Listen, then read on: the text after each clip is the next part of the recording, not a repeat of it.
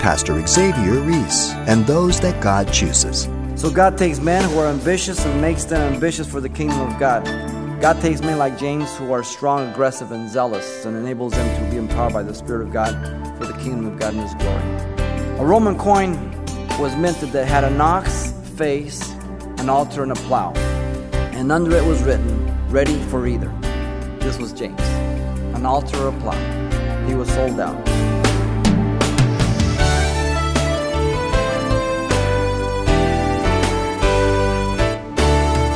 Welcome to Simple Truths, the daily half hour study of God's Word with Xavier Reese, Senior Pastor of Calvary Chapel of Pasadena, California. It's been said if you attempt great things for God, expect great things from God. And as Pastor Xavier continues our Simple Truths character study of the Apostle James, we'll see how the vigor of this Son of Thunder was redirected in no uncertain terms for service to the kingdom of God. Let's listen. The call of God upon a person's life, I do not believe can be missed by the person. I'm often asked, I don't know if I'm called. Well, then you probably aren't. Listen, God's been calling men for thousands of years. And you know what? He's always gotten through. They've always known that He's called them.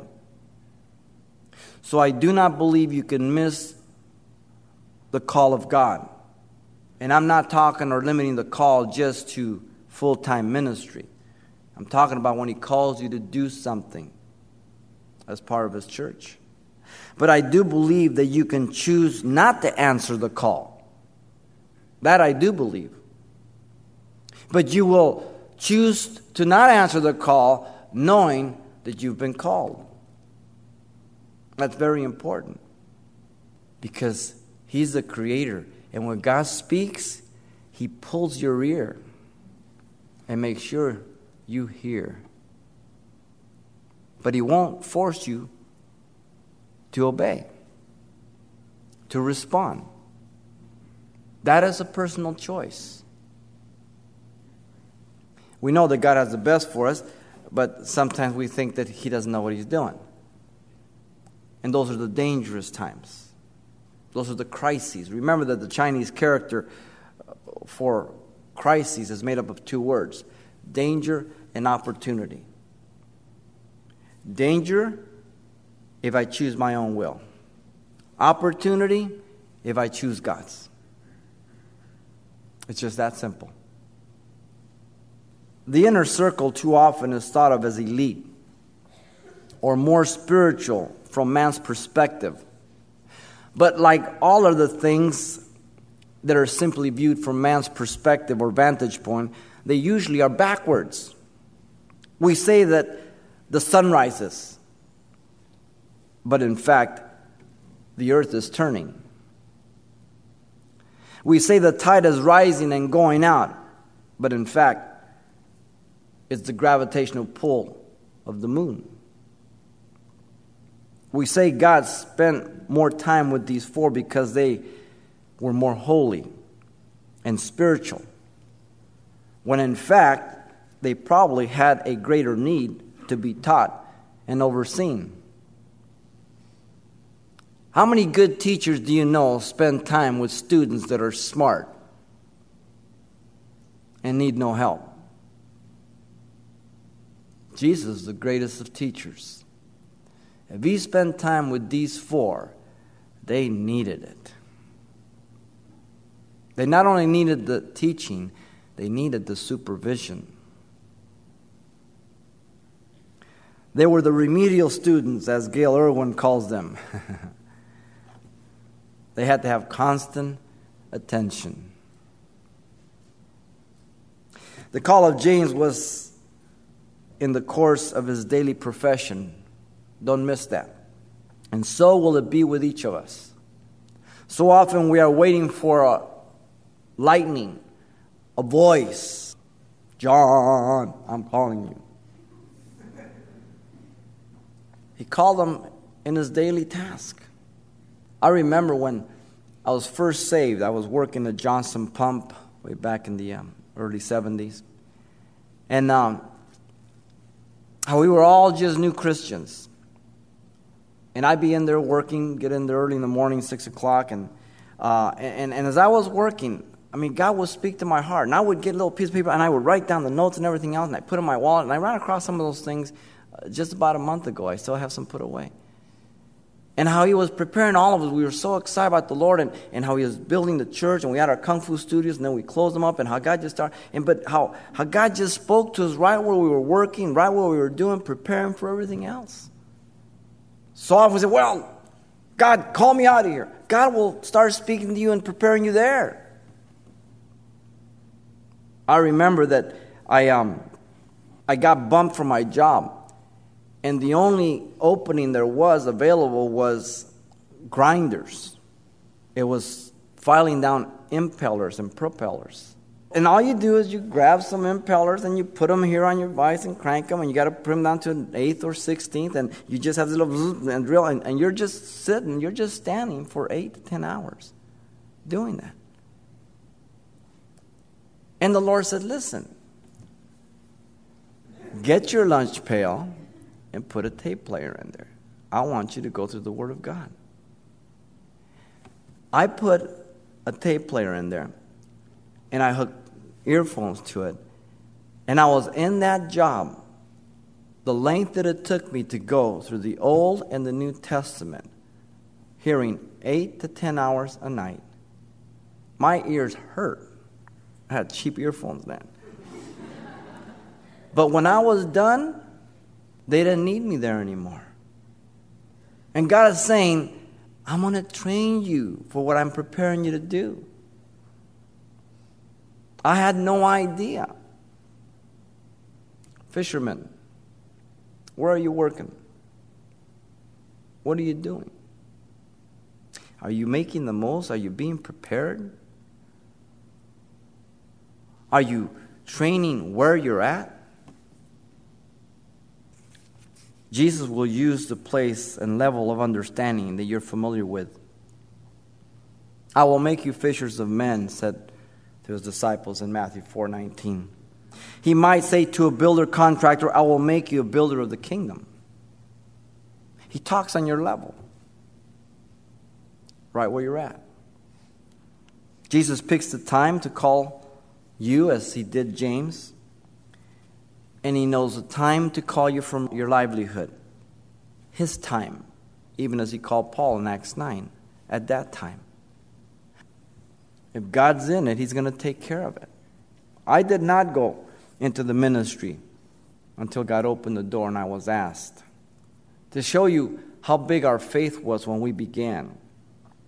We were running the Fox Theater at the time and we were looking at, the, at, at a little building down in Irwindale that um, the most we could probably sit was probably about 120 people. That's what we were looking at. But God had so much more. We didn't have any great visions of, oh, we're going to be pastor, we're going to get paid for this, and boy, we're going to all the. We, we were just excited that God saved us, and but God had so much more. Sometimes Jesus has a tent ministry for people, and that's okay. I tent ministered for a while. That means you work and you serve. Paul seemed to have ministered like that the majority of the time. You find it in Philippians and Thessalonians, you find the book of Acts. In Corinth, he worked along with Priscilla and Aquila, tent makers. And so we need to be open. Don't try to be like somebody else. Don't try to imitate someone. You just wait on the call. You let God direct and guide you. He'll take care of it. When you do ministry in pace with God, it's enjoyable. You're not striving. You're not trying to compete. You're not trying to attract. You're not trying to be someone else. You're just following the lead of God, and God is doing the work. And really, I don't want to do ministry any other way. I've enjoyed the past 26 years, And I want to continue if the Lord should bless us another 26 years the very, very same way. Because this way He gets the glory. This way He asks, and this way He takes away. Blessed be the name of the Lord. and sometimes God's additions come through blessed subtractions. That's okay. It's up to Him. Sometimes God will direct us to obey something that is too much trouble or incredible. So we only partially obey. Do you remember what we read in Luke 5 4? He says, Let down your nets, plural. Never miss that. Let your let nets down, plural, for the catch. But you see, they had just finished washing their nets, Luke 5 2 tells us. So what's in your mind? Oh man, we've been fishing, not caught nothing. We just washed the stinking nets. I'm not going to put them all in there. All right, I'll take one. I'm not going to put them all in. He put down one, singular. He said nets, plural. They put down one. In Luke 5 5. Can you imagine what would have happened if they would have put the nets down? Ephesians 3:20 says unto him who is able to do exceedingly abundantly above all we can ask or think. Sometimes we have little because we don't believe God can do what he's told us to do, so we just obey partially. So we get a partial blessing, not a full blessing. And then at other times, God blesses me even if I don't obey. So be careful of patterns. that you think that God only blesses you when you're good or you're obey, because if He only blesses when we're good, we shouldn't get anything. But we don't want to miss these important principles when they're recorded for us purposely. This was the call of James. Pretty impressive call. Vivid. Lastly, let's look at the Apostle James. James was a strong, aggressive, and zealous individual. Jesus gave James and John the name Boanerges, sons of thunder. I like these guys. it's only recorded one time. Mark 3:17. These guys were bad dudes. You might not ever thought them like that, but Jesus gave them this name. Now, you don't give the title Sons of Thunder to people who are very quiet, very mild, and very mannerly. you ever see the Flintstones Bam Bam? Mark alone records this title. I don't think that our Lord gave them this name because they were mellow, peace loving children. He gave them that name due to their hot tempered zeal, ready to act and get things done with very few words. I think when people saw the brothers coming, they got out of their way. I don't think many of the Galileans attempted to cheat them at their fish business. Jesus one day was rejected by the Samaritans to prove my point. Due to the fact that he was headed towards Jerusalem in Luke 9 51 through 56. And it tells us, Now it came to pass when the time had come for him to be received up, that he steadfastly set his face to go to Jerusalem and sent messengers before his face. And as they went, they entered a village of the Samaritans to prepare for him. But they did not receive him because his face was set towards the journey towards Jerusalem. Verse 51 to 53. Now, notice the response of the disciples in verse 54. And when his disciples, James and John, no others are mentioned, they saw this, they said, Lord, do you want us to command fire come down from heaven and consume them just like Elijah did? I like these guys. My flesh does. But I can identify with them. But Jesus turned in verse 55 and 6 and rebuked them and said, You do not know what manner of spirit you are of. For the Son of Man did not come to destroy men's lives, but to save them. And they went to another village. Mild rebuke, strong rebuke, even. Can you imagine this is the material that Jesus had to work with? it's like trying to teach piano to a guy who, who has an inch wide finger on each hand, all of them. They're just, you know, like hammerheads. and you look at his hands, you go, oh no.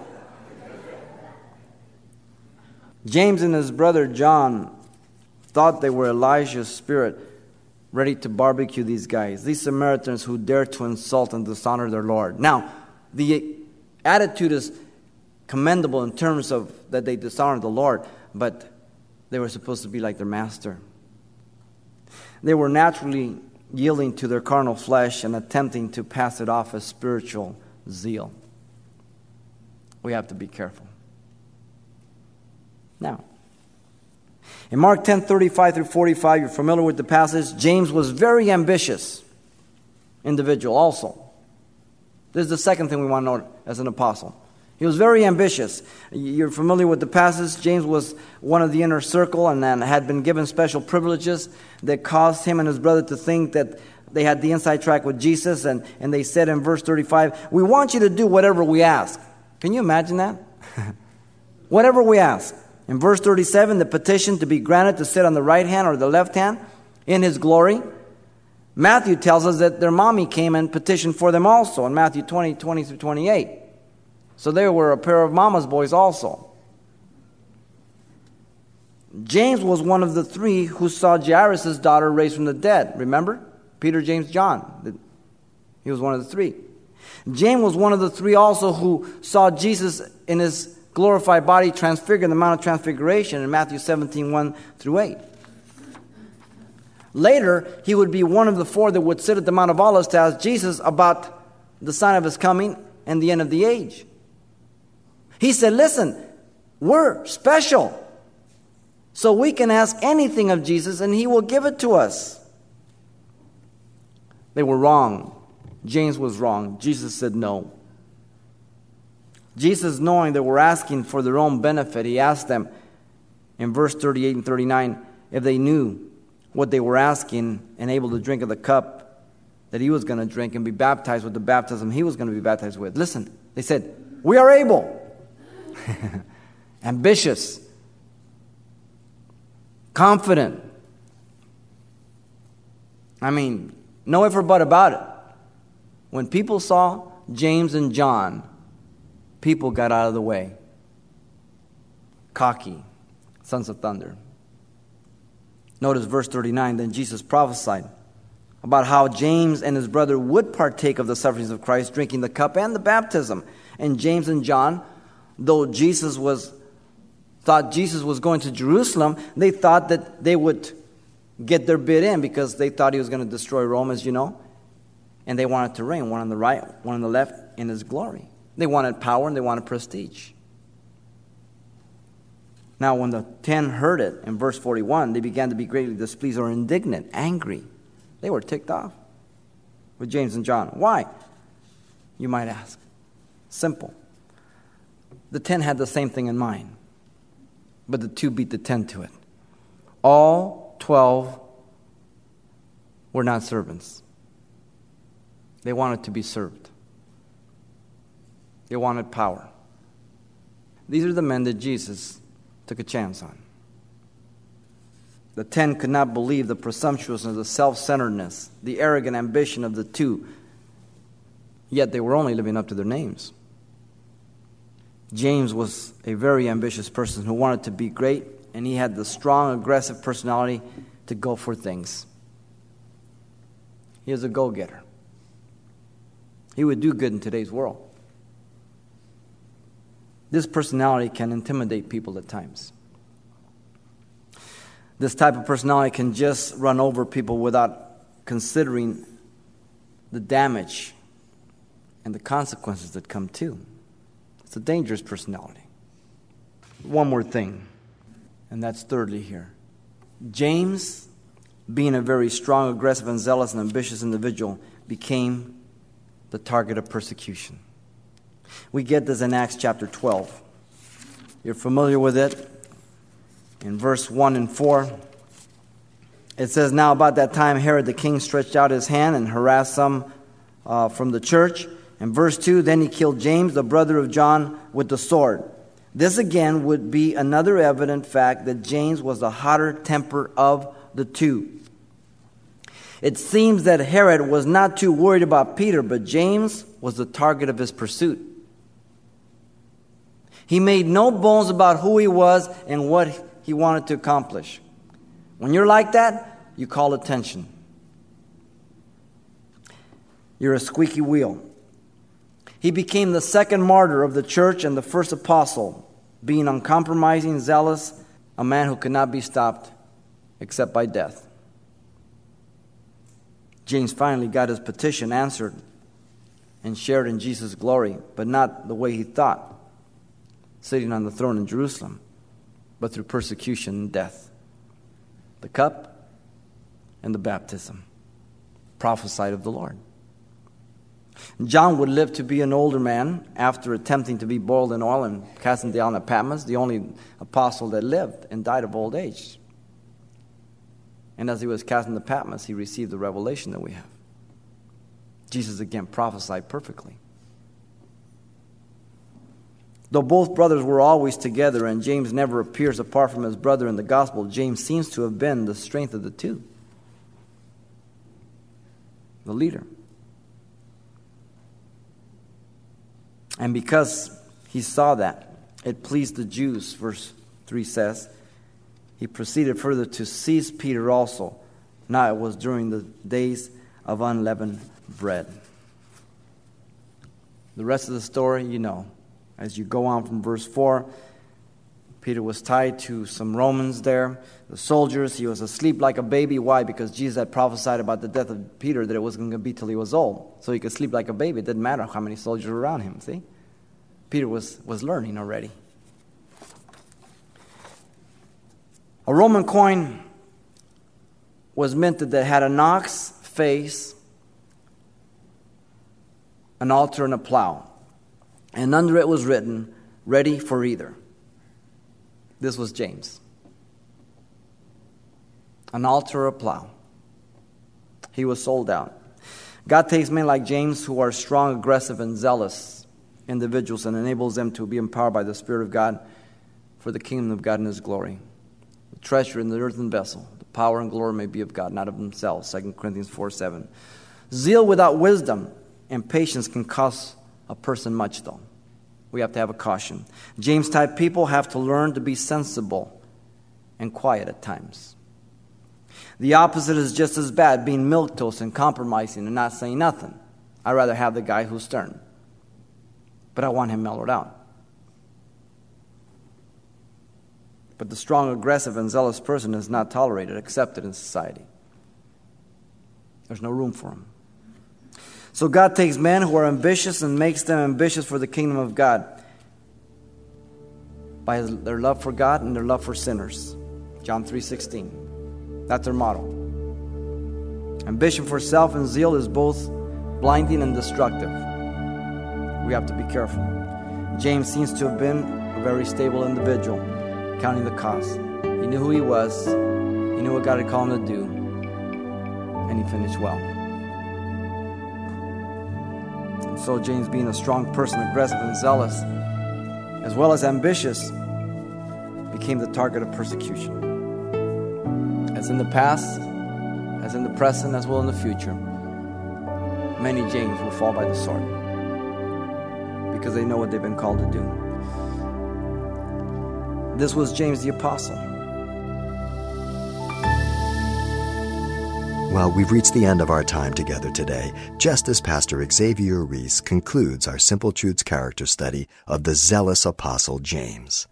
But just before we close, let me take a moment to mention that copies of today's character study, simply titled James, are available on CD for just $4. And this will also include everything Pastor Xavier shared the last time we were together as well. So once again, the title to ask for is simply James, or just mention today's date. You can request your copy by writing Simple Truths, 2200 East Colorado Boulevard, Pasadena, California, 91107. Or to make your request by phone, call 800 926 1485. Again, that's 800 926 1485. Or the address once again is Simple Truths, 2200 East Colorado Boulevard, Pasadena, California, 91107. And thanks for mentioning the call letters of this station when you get in touch. This helps us track the effectiveness of this ministry in your area. And then join us for more Simple Truths next time with Pastor Xavier Reese.